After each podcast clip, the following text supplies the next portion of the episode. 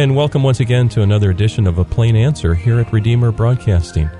I'm Dan Elmendorf. On the phone line with me is attorney Mike Farris. He's chancellor of Patrick Henry College and chairman of the Homeschool Legal Defense Association. And Mike has served as a constitutional appellate litigator, as a lead counsel in the United States Supreme Court, eight federal circuit courts, and the appellate courts of 13 states. Mike has been a leader on Capitol Hill for over 30 years and is widely respected for his leadership in the defense of homeschooling, religious freedom, and the preservation of American sovereignty. Mike, thank you so much for taking time out of your busy schedule today and joining our listeners. I am very happy to be with you, Dan. Today, we want to discuss the controversy surrounding the Indiana Religious Freedom Restoration Act and Mike, there seems to be a growing schism developing over religious liberty in our nation, and now in particular in Indiana with Governor Mike Pence's signing of this bill. Um, could you help us understand some of the background and what the bill actually says? Sure. The um, the Indiana bill, the original one especially, uh, was patterned after the Federal Religious Freedom Restoration Act I was the co-chairman of the group of lawyers who wrote the federal RFRA law. Uh, in fact, I'm the guy who named it RFRA. Uh, so if everybody's upset with these initials, you got me to blame. Um, uh, initially, um, our federal RFRA law was applied both to the federal government and to the states, but the Supreme Court a couple years later ruled um, it, basically on a federalism basis. It's a little more complicated than that, but that's close enough. Um, that the federal RFRA law could only be applied to federal issues, and the states, if they wanted to have religious freedom laws, had to pass their own. And so, uh, a bunch of states did uh, right away, and you know it's been almost 20 years ago now, and uh, um, one by one has been added to, and there are uh, just over 20 states that have uh, state RFRA laws.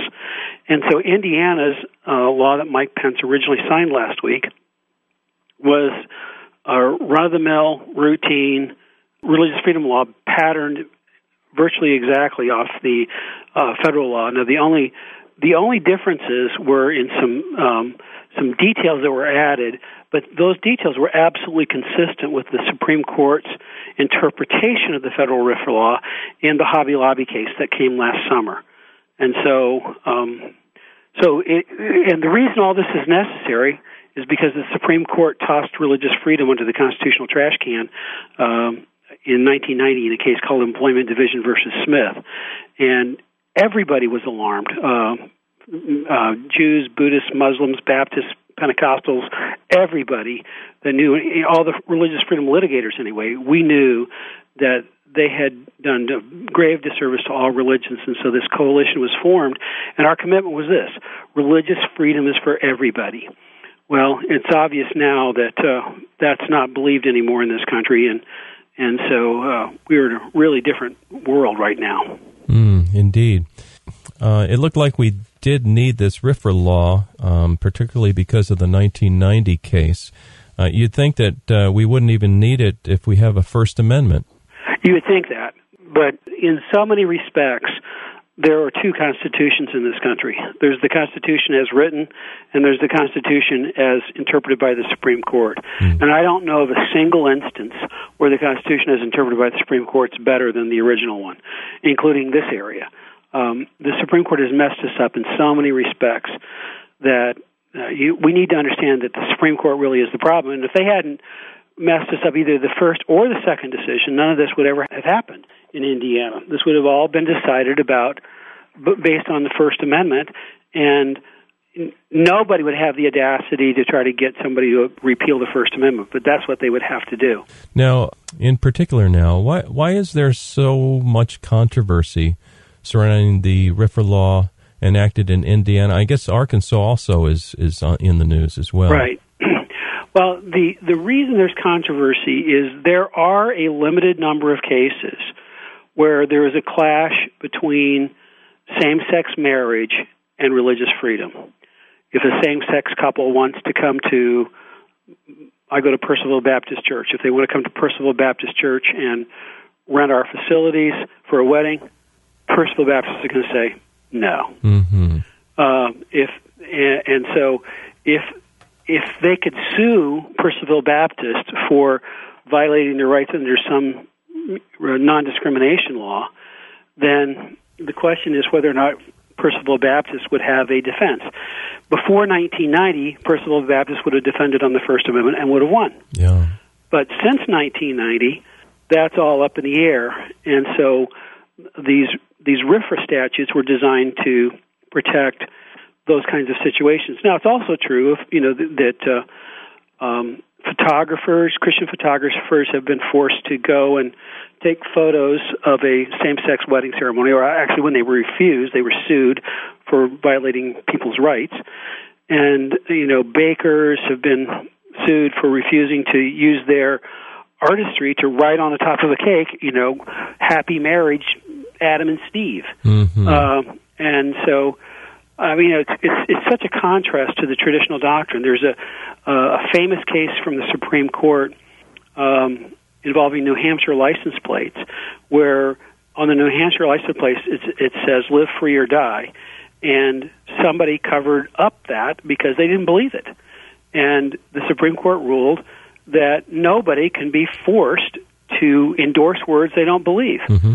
Well, these bakers are being forced to endorse words they don't believe. They're they're being forced to write on top of wedding cakes, "Happy Wedding, Adam and Steve." And so, this is contrary to freedom of speech, freedom of religion, freedom of association, uh, and it's it's it's violating another really fundamental tenet of religious freedom uh, litigation.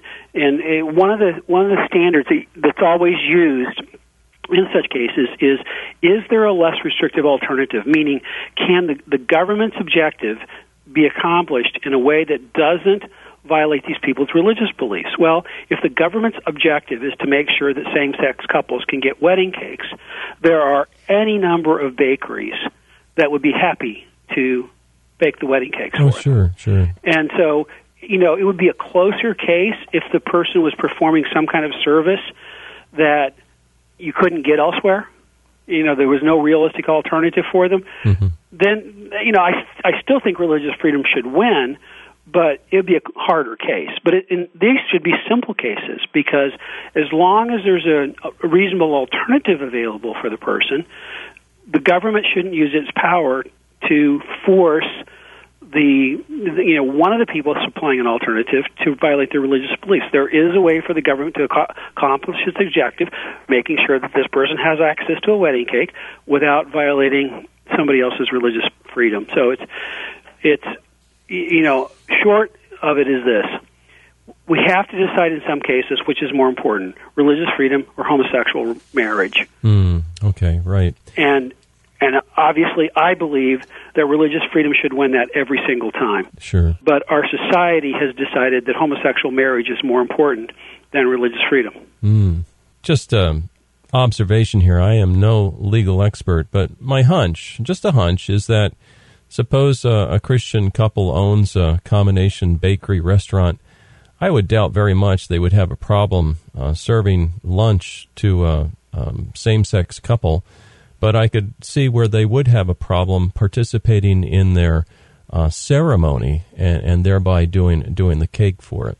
it. That's exactly right because ceremonies have significance, and ceremonies are religious in character, right. and so there's there's so many levels where coerced participation in a ceremony is pretty much like Daniel being told he had to bow down to the idol. Mm-hmm. You know, it, it's a ceremony, and and so um, you know, if there's anything that's supposed to be a a really basic tenet in our um, our canon of religious liberty beliefs is that nobody can be coerced to participate in any kind of religious ceremony. Right. Well, weddings are religious ceremonies. Guess what?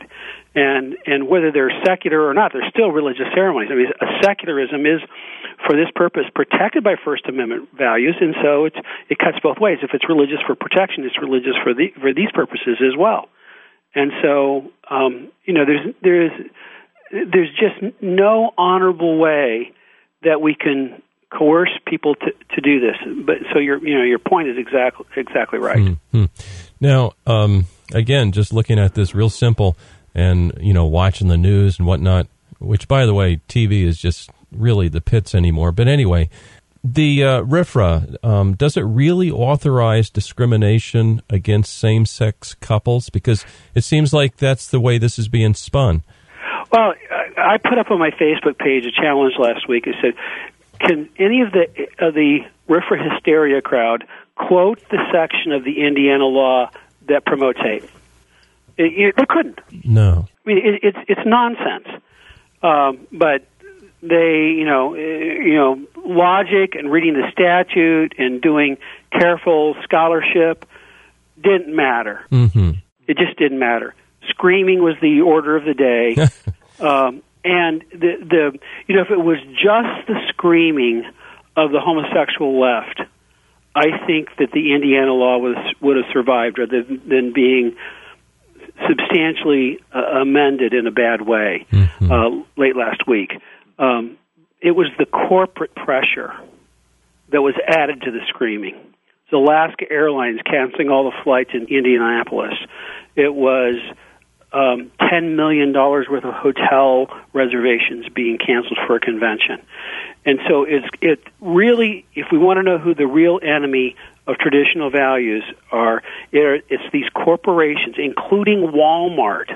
Oh my! That that coerced the governor of Arkansas to go away from the the the clean form of of RFRA into a compromised form of RFRA um, last week there as well, and so um, it's just astonishing to me that Walmart would do such a thing. Um, I guarantee you, the homosexual left does not shop at Walmart very much. Mm-hmm. There's a whole lot of traditional people, including me, that shopped at Walmart, but I'm going to find other ways to shop other than going to Walmart. Mike, are there other examples, um, historical examples of, of religious objections to complying with non discrimination laws? One that comes to mind is that um, I was in a hearing 30 years ago where a headmaster of a black Muslim school was complaining about the application of a race discrimination law to him, to his school, because he said he believes that all white people are satanic and that the only people that should be able to teach at his school are black Muslims. Mm-hmm. And, you know, obviously, it, I don't agree with anything he says about any of that. But I do agree with you know, black Muslim schools should have the right to hire only black Muslims. Mm-hmm. And so uh, that's the one experience that comes to mind. Basically, no, not really. We, um, I don't know of any successful religious objection ever raised to a non-discrimination law. Um, and the only only attempts to raise it are only in the last few years, and that is you know in the homosexual context. There, um, you know, other than the homosexual context, I was in court. I, I wasn't a lawyer, but I was there as a friend of the lawyer who was doing the case, John Whitehead. Um, but I was in the courtroom the day that he argued this uh, in San Francisco in the late 1970s, um, where an Orthodox Presbyterian church uh, found out their minister of music was a practicing homosexual, and they confronted him, and he, uh, you know, was defiant, and they fired him. Mm-hmm. And uh, he sued under the city's anti-discrimination law, and um, John Whitehead successfully defended him on the First Amendment. Now, this was, you know, 10 years or so before the Supreme Court ruined the First Amendment as a source of defense for these kinds of things. Mm-hmm. And so, but, you know, we're, we're talking about bigger things than just the, the gay rights context. Doctors can be forced to perform abortions if they, if they, uh, you know, if you don't perform abortions, we'll hold you to be discriminating, and you know that's a possibility. Mm-hmm. Uh, especially if a doctor works for a government hospital, they could be ordered to do so today, and religious freedom would be necessary to defend that doctor's rights. You know, if a church serves real wine for communion, and if the sheriff is crazy enough to apply the law strictly, the law literally says that the pastor of the church can't give communion wine to a minor. And the First Amendment would not be available to defend the, the pastor in that circumstance, thanks to this decision of Yeah. Employment Division versus Smith in 1990, which is why we passed RFRA, is to fix stuff like this. Oh, yeah. And so, unless there's only there's only really two choices. If your state constitution can be interpreted more generously than the federal constitution, that's one defense, and the other defense is a state RFRA law. And so, you've got to have something other than the First Amendment to defend the pastor in that situation. And so, Mhm. the, the the general rule is if the law is neutral and general, you can't get a religious exemption from it, which is, you know, the world I've spent my life in for the last 30 years is homeschooling. Mm. Neutral general laws said you've got to have your kids taught by a state certified teacher. Well, that banned homeschooling for 99% of the families. Yeah. And when when people said we um, have a religious objection to sending our kids to government schools, we believe that God requires us to teach our own kids. We were able to raise religious freedom claims, and the religious freedom claims um, ultimately boil down to um, are are we meeting the government's interest by homeschooling in a way that doesn't violate our- religious beliefs? Sure. So that boils down to if the kids are doing well academically, the government's needs are being met, and you don't need to violate people's religious beliefs. So, using the, the same legal standards that are in the RFRA case, we won those kind of cases. The Supreme Court of Michigan, for example, Mm. we won that case on that that very basis by showing you know the kids do well. You know the government's objective of having literate kids is being satisfied, and so there's there is no reason to have this draconian alternative of forcing everybody into the government schools. And so, you know, that's the way the system has worked well for a long time. But the homeschooling freedoms were in jeopardy, pastors, churches, and Christian businesses. In fact, I, when when we were holding the hearings on RFRA um, and in our negotiations over it, I often talked about my parents at the time uh, owned a Christian bookstore. They've since sold it, and they're they're my dad passed away. My mom's retired, but but at the time RFRA was being considered, they owned this Christian bookstore, and I said, you know, uh, under the current law, if we don't have some kind of a, a, a RFRA statute, a Muslim could come in and say, I want to work in your Christian bookstore. My parents could say, no, Sure. we only hire Christians because we want people to be able to relate to the material and to the audience. And you know, so it was even discussed in the federal RFRA applying this to a business context. Because Hmm. I know I was there and I talked about my parents' store, which was incorporated. So the idea that corporations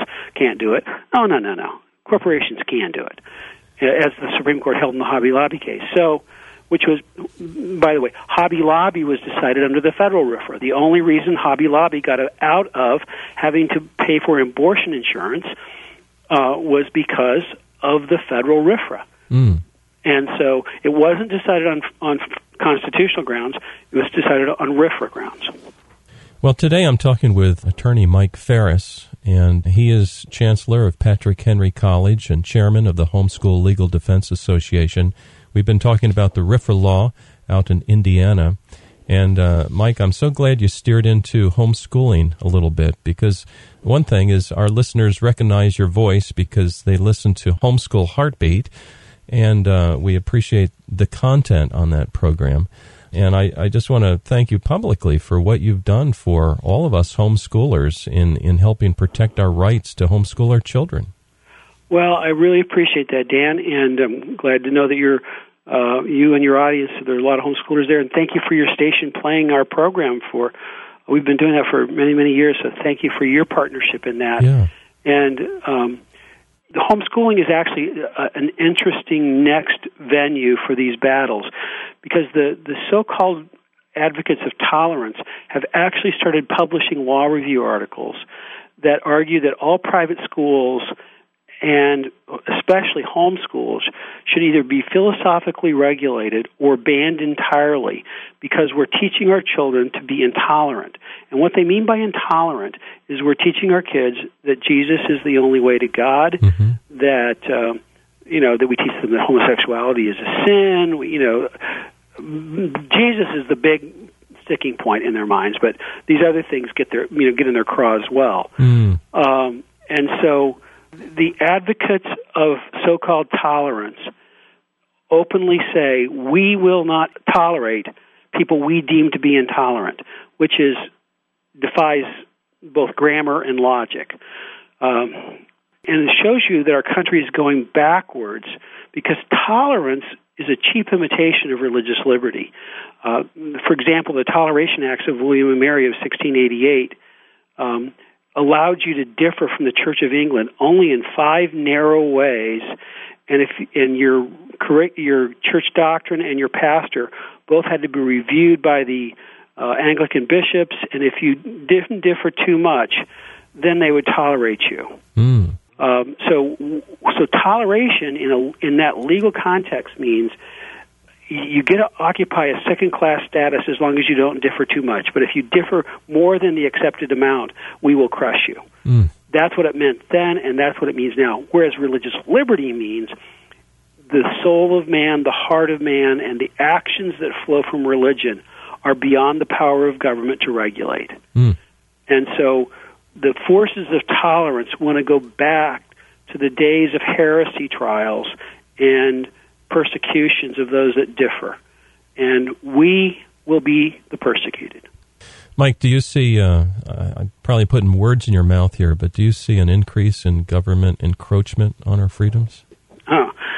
Well, I only see it on days that end in Y, like Monday, Tuesday, Wednesday, Thursday, Friday, Saturday, Sunday. You know, yes, all, all the time. Yeah. Um, and it's getting worse. yes. Um, and you know, it's getting worse by the day. And you know, at a theological level, uh, government is trying to usurp the role of God because government. There's two philosophies of government that are relevant here. One is the purpose of government is to provide for our needs, and such a government usurps the role of God because you know rather than Jehovah Jireh, this is government Jireh, and a government like that can never sustain true liberty, nor um, will it ever put up with competitions from traditional religions, specifically Christianity. Mm. Uh, and the other purpose of government is to protect life, liberty, and property. And so, the longer we pursue a government which has as its purpose uh, to provide all, all of our needs, it will become more and more like the Soviet Union, where it understood that religion was an enemy of the state. Yes. Now, Mike, I see we have about two minutes left. Um, suppose someone wants to learn more, maybe study some of your resources. Do you have a link or something you could share where they could go and, and learn more? Sure. Uh, HSLDA's uh, webpage, uh, we have a, a resource that you, you can go to of hslda.org backslash RFRA, R-F-R-A. And we'll, we'll assemble some materials there that people can go and read. I also have a, a new version of a book I previously wrote. It's been updated a little bit, uh, coming out in the next few weeks called The History of Religious Liberty. And, and that'll be up on our website here within the month.